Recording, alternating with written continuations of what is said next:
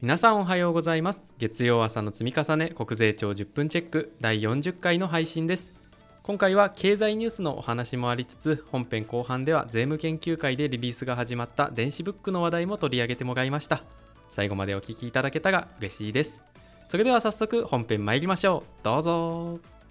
おはようございます。税理士の村木です。おはようございます。税理士の米津です。今週もまた先月に引き続き新聞テレビなどで話題の経済ニュースについて村木先生と私であれこれ話をしてみたいと思います。えー、さてここ1ヶ月で話題になったニュースですけれども例えばこれ非常に話題になりましたけどツイッター社組織改革でイーロン・マスクさんが、まあ、かなり大なたを振るったというものがありましたけどこれ村木先生どうご覧になりましたか？ニュースなんで個人的な意見を述べていいと思うんですけど。まあいろんなこうね賛否両論ありますけど私イーロン・マスクさんって至極まっとうなことをしてまっとうなことを言ってるなって思ってるタイプで、うん、ツイッターなんてもう大赤字の会社ですからそこをなんとか再生させようという話であれば当然取り掛かるべきことを取り掛かっていて、まあ、それを普通の人はそこまで実行できないんですけどこの人ができてしまうっていう凄さがある人だなと思いましたね。そうですよねスピード感とそのパワフルな感じかっこいいなって思っちゃいましたね。そうですよねで広告費なんか全く使わずにあんだけニュースに出てすごい広告効果ですしこれも話題になりましたけど週120時間働くか、まあ、辞めるかみたいな話がありましたけど、週120時間かそれぐらい働かないとテクノロジーは進化しないんだよと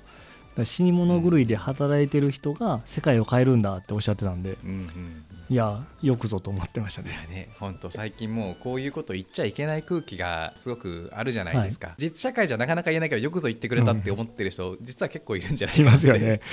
うん、はい。もうちょっとこれ以上話すとまたいろいろ賛否両論物議を醸しそうなので次に行きますと。あとは税制改正関係のあのニュースでこれちょっと収録日ベースではまだ対抗出てないのでニュースが古いかもしれないんですけどね EV のあのガソリン使わないからって走行距離課税あのした方がいいんじゃないかっていうのもニュースであったりとか。あとデジタル課税で電気通信利用駅務の提供でプラットフォームを通してこう課税するんじゃないかみたいな話がいろいろこうニュースで出てて見てる限り以前一緒に村木先生とあの見させていただいた政府の税制調査会のお話がこういうふうに一般メディアのこうニュースに出てるんだなっていうのをちょっと目の当たりにして個人的には結構面白いあこれ知ってるみたいな感じでしたけど村木先生いつもこういう景色をご覧になったんですね。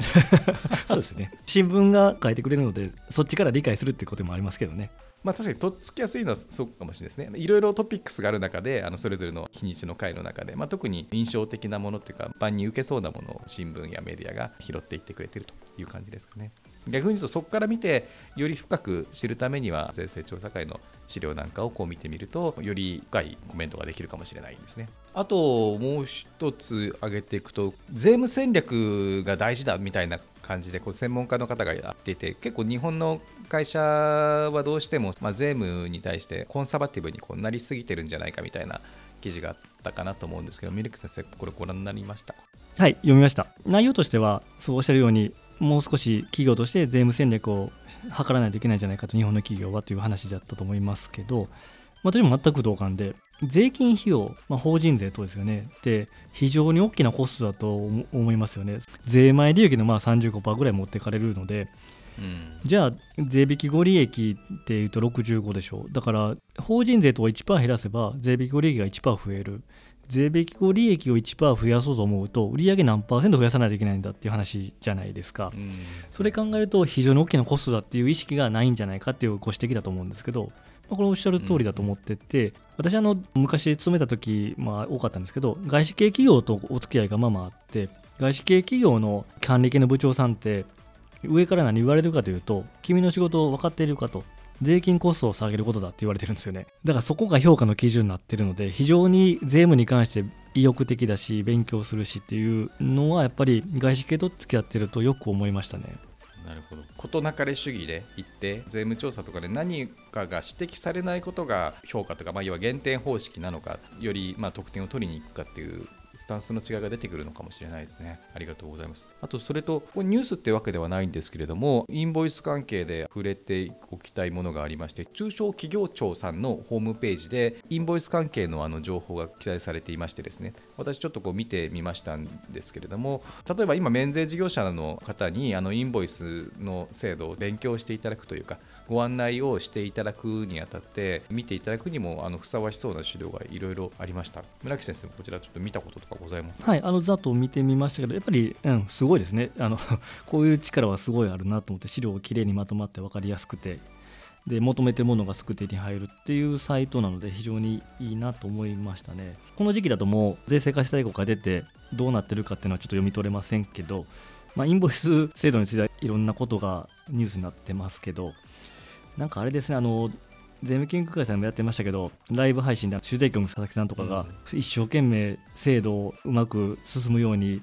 分かりやすく話してもらったり、資料をまとめてもらったりしてもらってる中で、なんかこ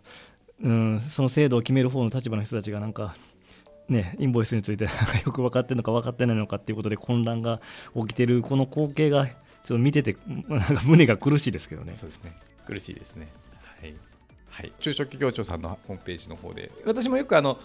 なんだろう免税事業者さんと思われる個人の方にあのいろいろ業務を発注している人がその新しくこう免税事業者さんとコミュニケーションするにあたっていい資料ないかみたいなことを課税事業者さんっていうんですかね。私のクライアントとか聞かれることがあるんですけどそういった時に渡して安心な資料として、まあ、商工会議所さんとか中小企業庁さんの資料とかって間違いないだろうし非常に見やすく加工されているのでそういう使い方はとてもいいんじゃないかなと。